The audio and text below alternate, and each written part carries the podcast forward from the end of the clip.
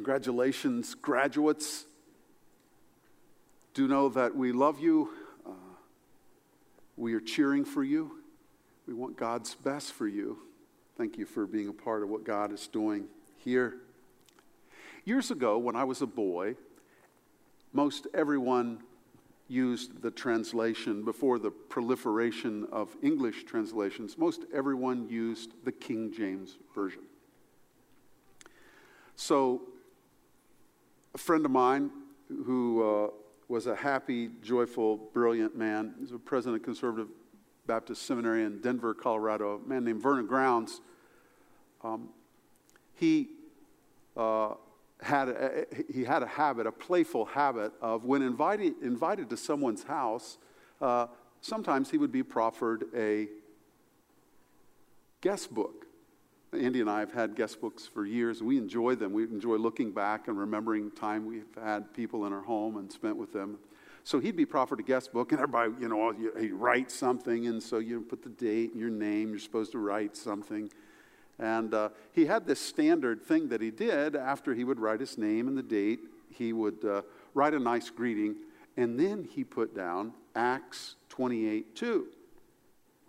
Now, that was back in the day when, you know, King James was the only game in town. Well, Acts chapter 28 is the story of Paul's shipwreck. And they were in tragic peril, but actually, uh, I, I, think the word, so there's a couple different words. There's a word, the, the, natives on the island helped them. And Acts 28 2 actually reads in the King James, and, and there are several different versions of the King James, but anyway, and these barbarians showed us no little kindness, for they kindled a fire and received us every one because of the cold. So he would write that, and you know, some would, after he left the house, they'd open up and say, Oh, oh, isn't that nice? He, he you know, left a Bible verse for us. And some would even dig a little deeper and say, well, I, I wonder what encouraging Bible verse he read. They'd open their Bible. And these barbarians showed us no little kindness. And he did it as a playful joke. But um, it's interesting to wonder the life that these verses take that we write down on cards. We'll write a greeting. Some of us leave a verse. I suppose some verses are never read, but uh, many of them are. Why do we do that? Why do we add that verse from the Bible there? What does that mean? What is being conveyed? It's counsel, isn't it? Uh, it's, it's, it's wisdom. It's a hopeful aspiration that it might be absorbed and followed written with love and a prayer that the verse might take root in their heart as they would read it for this one that they love, that they're congratulating, in this case, for graduation. A common go to verse for graduation is the verse that is before us this morning Psalm 119, 105. Your word is a lamp to my feet and a light to my path. Here word of the Lord.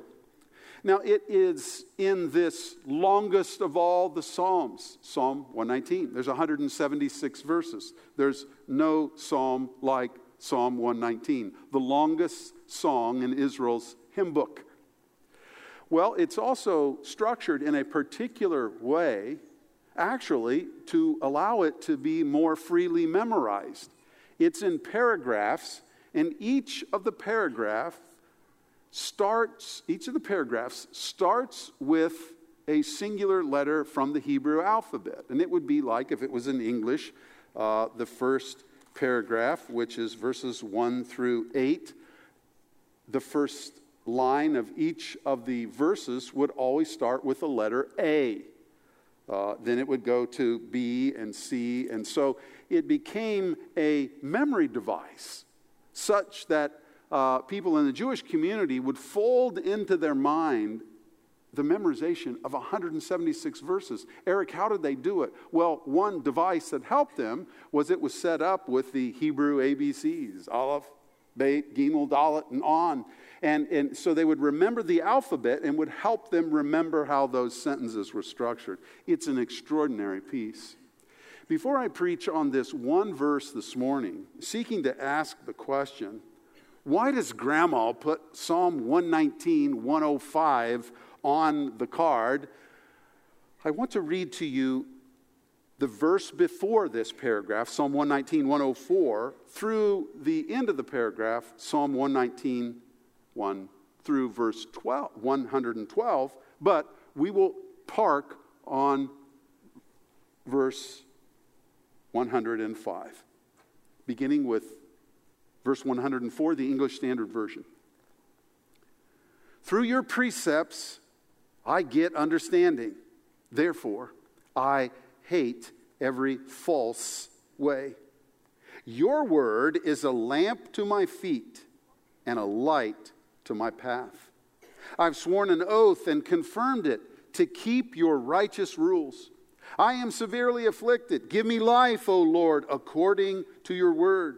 Accept my freewill offerings of praise, O Lord, and teach me your rules. I hold my life in my hand continually, but I do not forget your law.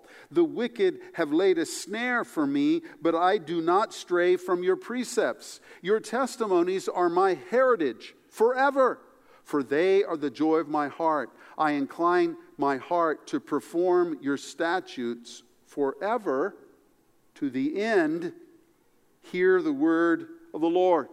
Our plan of attack this morning will be to ask a question and answer the question in three different ways, and in so doing, unpack the substance of this verse. The question why does grandma put Psalm 119, 105 on the card? will be answered by identifying three embedded implications in this verse. Again, 105 Your word is a lamp to my feet and a light to my path. Hear the word of the Lord. Embedded assumption number one is this every graduate walks in some direction leading somewhere in life. Isn't it true that everybody is going somewhere? Look at verse 9. He even concedes that it is so. I hold my life in my hand continually, but I do not forget your law. Uh, that we make our choices, and then our choices make us. One decision at a time, we forge a daisy chain of an experience that accumulates over a lifetime and represents how we have lived. Every graduate walks in some direction, leading to somewhere in life. In fact, this notion of walking is a metaphor in the scripture for living. Uh, uh, you've heard uh, the phrase used before the Christian walk. Uh, think of uh, how Paul uses that term, the Apostle Paul, uh, walk. I'll just read three verses to you. Don't turn there from the book of Ephesians and then one from Galatians. Now, this I say and testify in the Lord that you must no longer walk as the Gentiles do in the futility of their minds.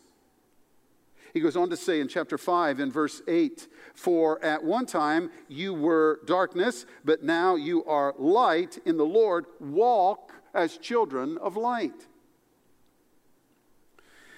in verse 15 of chapter 5. This is one, uh, it, it, this is between, uh, what, about 20 verses in the book of Ephesians. He uses the word walk three times. Look carefully then how you walk, not as unwise, but as wise. Of course, Galatians 5:16. But I say, walk in the Spirit, and you will not gratify the desires of the flesh. Hear the word of the Lord. Walk it's a term not talking about our gait, about how we walk, or the fancy term is ambulation. You, we were ambulating around. No, it's talking about living. It's talking about how we live and the choices we make that accumulate a reputation. Uh, you say, Eric, now wait a minute. You don't get it. I'm not making any choices about living. That, that's not me. I just get out of bed and I just do whatever And then I go to bed and rinse and repeat the next day. There is no neutrality. That is a decision about how to live. Though it may be unconscious, you are making decisions about living with all the rest of us. We will all have the same amount of time this week. We will not all utilize our time in the same way. We will exercise choices that piled on top of each other, accumulated a minute at a time, over hours and days and months and years and a lifetime, will accrue to the body of our living, how we have walked through life. What is true for graduates this morning is true for all of us. Isn't that right? We make our choices, and then our choices make us. This verse is to inform the nature of our choices. This verse is to hold sway and influence over what he talks about holding his life in his hand continually. Verse 109. It's about the nature of our choices. What complicates choices that are before us today is the advent of social media. What complicates our choices is not only that, the advent of things like the metaverse. Because today, like no other day in Western culture that we've experienced, you can go online to find a community that will support anything you want to do. It will affirm any choice you want to make. You just go out there and find it and join the community, and whatever choice you make then can seem for that community to be normal and usual and right, regardless of what the choice is. You take the metaverse. It is amazing what is emerging in the possibility of joining and experiencing virtual reality in virtual communities that are global in nature. And that can become your reality. And that group that you're with can affirm the choices that you are making, notwithstanding whatever kind of choices those are, because within that group, that is accepted and celebrated and uh, enjoyed. What direction are we going? Your word is a lamp to my feet and a light to my path. How do we figure out where to go? How do we discern the outcomes of these choices that we are making? Where will we be in 10 years? Graduates, where will you be in 10 years? 65 year olds, where will you be in 10 years? 40 year olds, where will you be in 10 years? Where are our choices taking us as we walk? Every graduate walks in some direction along with everybody else, leading to somewhere in life. Where are you going? How do you know? How do you know the way? It was dubbed a bridge to nowhere. First funded uh, in President Bill Clinton's budget one year for a bridge to Ketchikan in Alaska to avoid the ferry or some such means of transport. But it became uh, laughable because it would be funded each year and, and seeming never realized and you know, 43 million for this study was the first one, and then so many millions for this. Alas, here we are all these years hence, we have no bridge to Ketchikan. It is dubbed a bridge to nowhere. Now, while that's tragic for uh, uh, the use of tax dollars, when a bridge to nowhere is super tragic, is to have somebody wake up in their 30s and look back and say, This is, look where I am. How did I get here?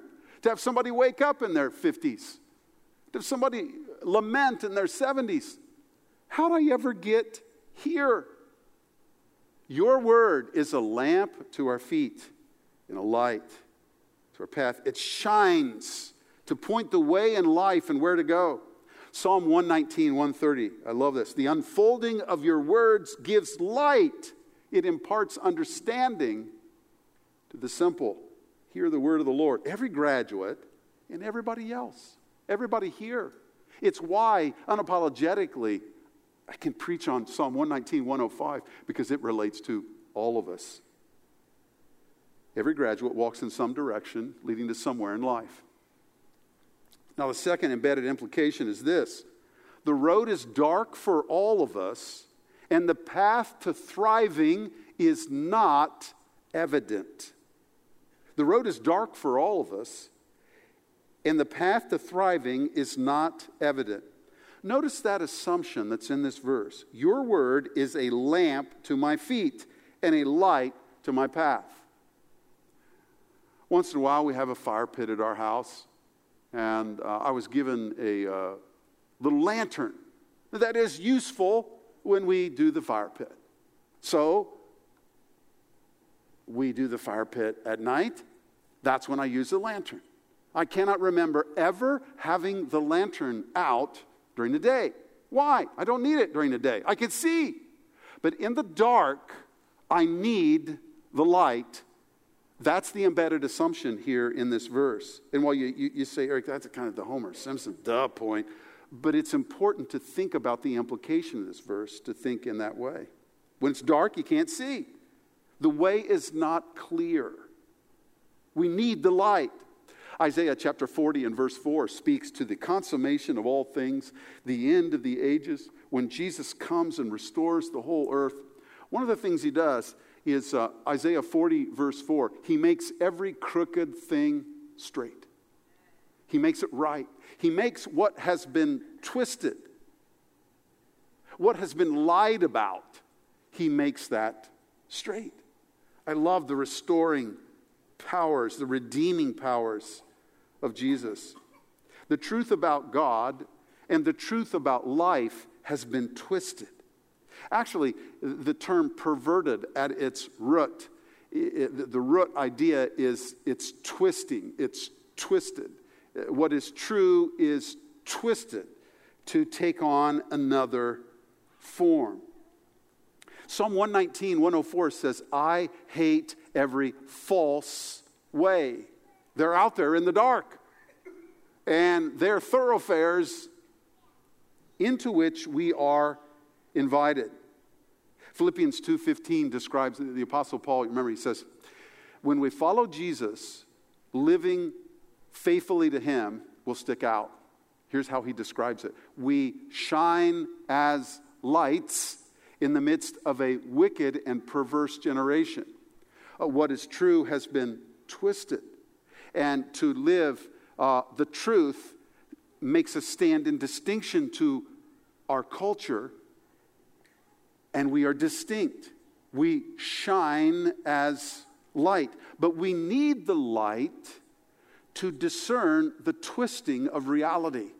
We need what God has revealed to understand the truth about God, the truth about us, the truth about life, and the truth about what God intended for us.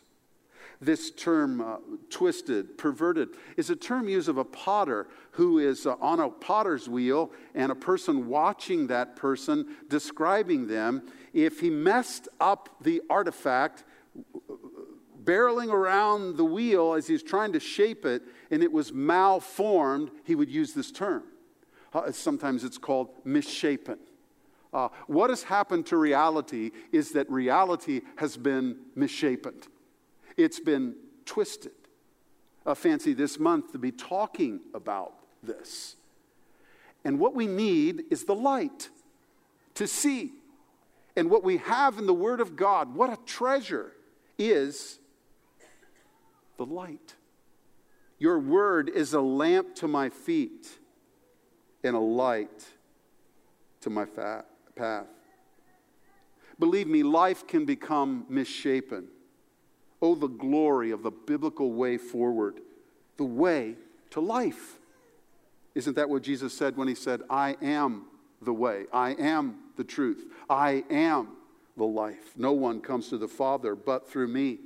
The Apostle Paul, when he looked at a man standing against the sharing of the gospel named Elymas the magician in Acts 13 and verse 10, he said this to him You son of the devil, you enemy of all righteousness, full of deceit and villainy, will you not stop making crooked the straight paths of the Lord? The paths of God are different than the paths laid out and suggested by the party line of our world. But, Eric, I like the path I'm on. I like what I feel and experience when I'm on this path. That didn't work out so good for Adam and his race. How will it eventually affect your life? We need light in this environment. It's dark. And that's what we have in the Word of God. Matthew Henry, a Puritan commentator, said this The Word discovers to us concerning God and ourselves that which otherwise we would not have known. It shows us what is amiss and will be dangerous. It directs us in our work and way. In a dark place indeed, the world would be without it. Your word is a lamp to my feet and a light to my path. Hear the word of the Lord. Life ever left you with what seemed like the dark? Be encouraged. Light is available. The light brings us to faith and the way to Christ, the way to life. Faith comes by hearing, and hearing by the word of God. Uh, Paul uses the metaphor of darkness to describe the state that we are in before we come to begin a relationship with Jesus. We are in the dark. In fact, in bondage to our sin and trespasses and darkness. But then the light of the glory of the wonder of knowing Jesus dawns upon us as the Spirit of God opens our eyes to see Him. And simultaneous to seeing the beauty and perfections of Jesus and His great love for us demonstrated at the cross, we see our own sinful state before God. And recognizing that we have a problem, sin and its consequences, and God offered a loving solution in His Son Jesus Christ, and He invites us home with Him. He invites us to stop trusting in our own self righteousness to be accepted before God, but to place our faith and our trust and rely upon Jesus Christ as the hope of our eternal salvation.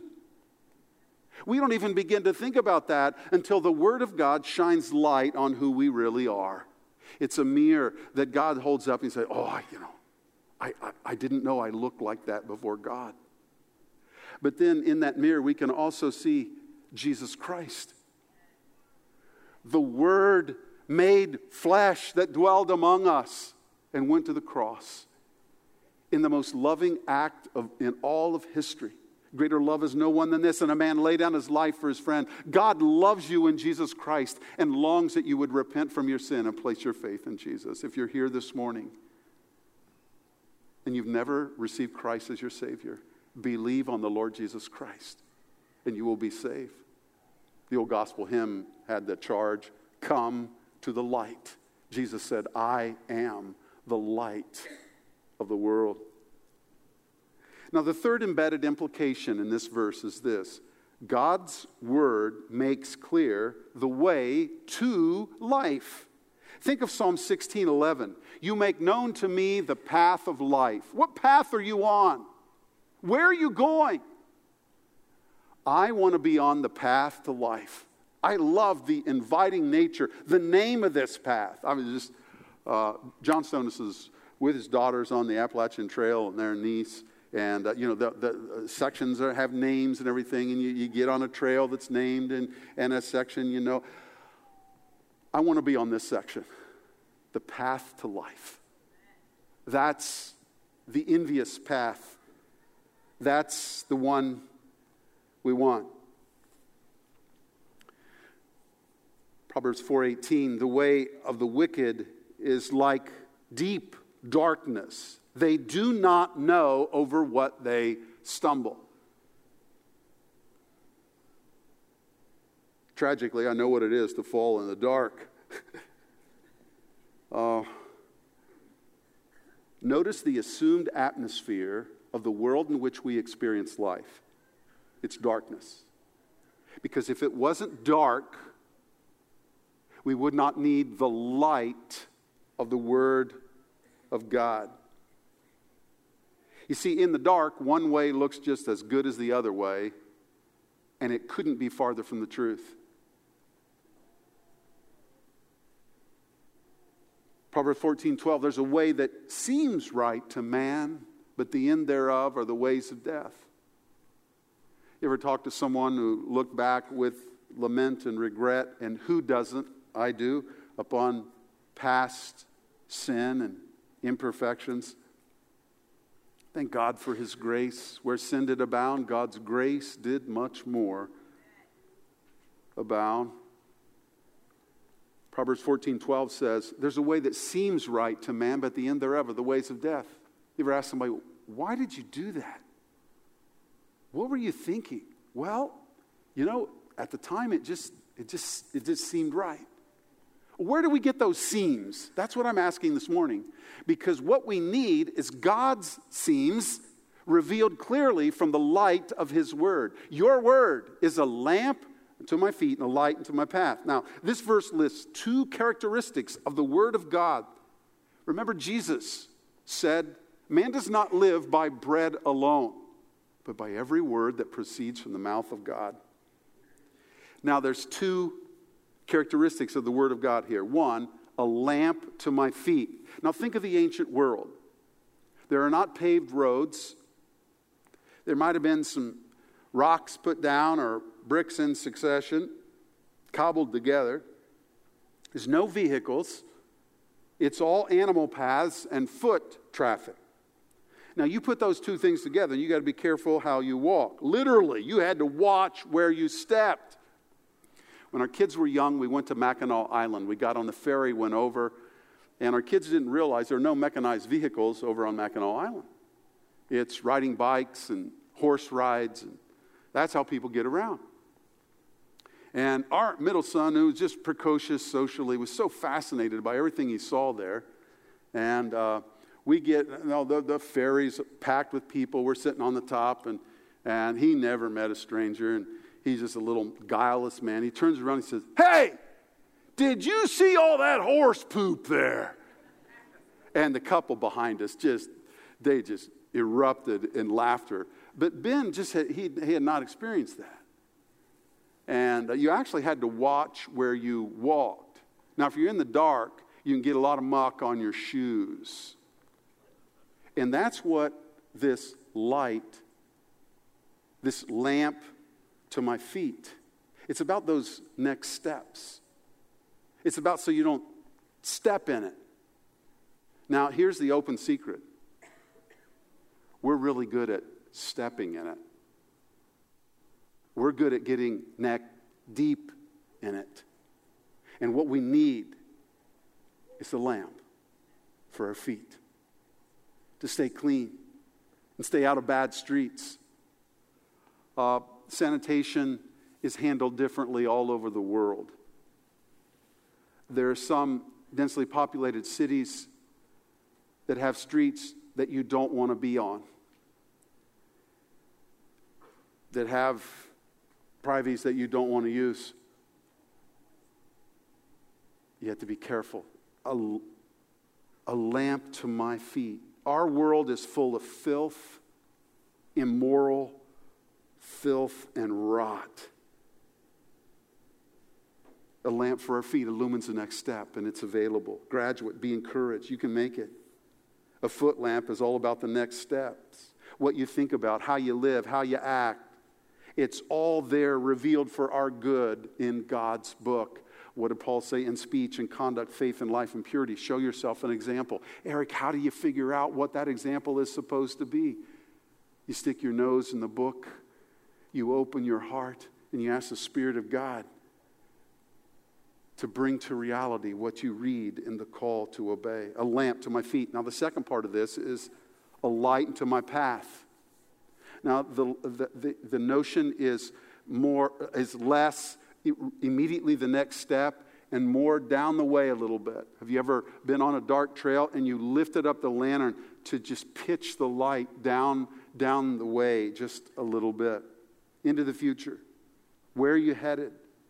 Where are you going? Have you ever played bumper pool, billiards? Uh, there are obstacles, actually, strangely, right in the middle of the table, but it's there on purpose. And those obstacles are designed to be utilized to vector off of and get your ball where it needs to go. In fact, it kind of forms some boundaries for the rolling of the ball. In the same way, the light of the Word of God sets up guardrails upon which we run our lives in the Audubon of what pleases our Lord and has been revealed for His glory and our good. It's all there. As we, and there's perfect freedom between those margins. And actually, counterintuitively, bondage comes when we get outside of those boundaries. Why does anyone obey the word of God? Why would anyone follow it? Because they desire to yield their life to this one who loved us and gave himself for us. Because they desire to experience this way to life that Christ has invited us to. Because they desire to please this one who gave his life for us yearning all the while for this is my beloved daughter in whom I'm well pleased. This is my beloved son in whom I'm well pleased. Eric, how can I get there? Well, just open God's book, keep the light on, and take the next step for all your life. Eric, I'm a graduate. Can you guarantee to me that I will be a success in life? Yes, I can. What does Joshua say in Joshua 1 8?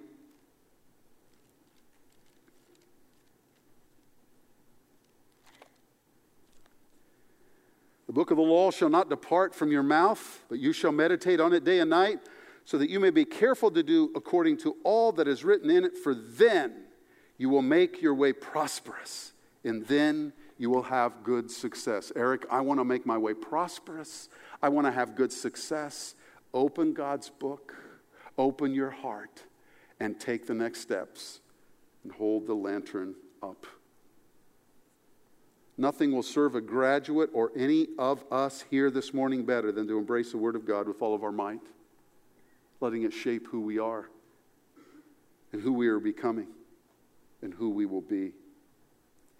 Psalm 36 9 For with you is the fountain of life. In your light, we see light. Hear the word of the Lord. Isn't that a beautiful phrase? The fountain of life, the wellspring of vitality. I love that. Whatever that is, I want to run there. I want to experience that to the fullest, the fountain of life. God's light brings that to us in His Word. What is our compass at Calvary Baptist Church? What is our GPS for life? How about the word of our Lord reigning over us with authority? Your word is a lamp to my feet and a light to my path. Proverbs 4:18 says this, "But the path of the righteous is like the light of dawn, which shines brighter and brighter until full day." One of the great glories of following Jesus is to see how the light of the Word of God becomes more evident over time. Yes, the path shines brighter and brighter and makes more sense. The way of Christ looks one way when you're 18. It looks another way when you're 28. If you hang with it, it looks another way as you turn 40. As you crank past 50 and head to your 60s, it looks another way. Looking back at 65 and looking back at 75, I can imagine that the treasure gets more evident. You see the implications of obeying the Word of God and experiencing God's blessing. Graduate, I commend you to the Word of God and following Jesus Christ as the singular greatest adventure in all of life. One that will deliver for you and also deliver you from regret. Oh, the treasure of the Word of God. Do we value it as we ought here in this good place? And does our valuing it show up in joyful obedience to what God has called us to do? Oh, let's keep the lights on. Your word is a lamp unto my feet and a light unto my path. Hear the word of the Lord. Father, I pray your blessing on our graduates and join Seth in that thoughtful prayer.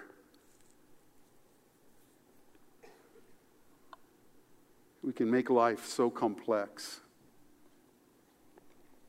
It's just amazing to think that all of our future turns on our obedience to you or our disobedience and spurning of the Word of God. Grant, Lord, that you would give us grace by your Spirit to obey you. Grant, Lord, that Calvary would be a place where children growing up learn the treasure of the Word of God, where young married people understand the implications of why you actually ask us to do what you ask us to do for our good. Young parents are encouraged and built up to help their children grow up in gospel nurture. Those launching kids into adult life find confidence not in themselves, but in the durability and the enduring eternal nature, timelessness of your book. Oh Lord, the Word of God infleshed in Jesus and inscripturated in the Bible is life's great treasure. Help us handle it well. And no one handles it well without living in subjection joyfully to it. I pray that your Spirit would help us to those ends. I pray in Jesus' name. Amen. Stand. Let's sing.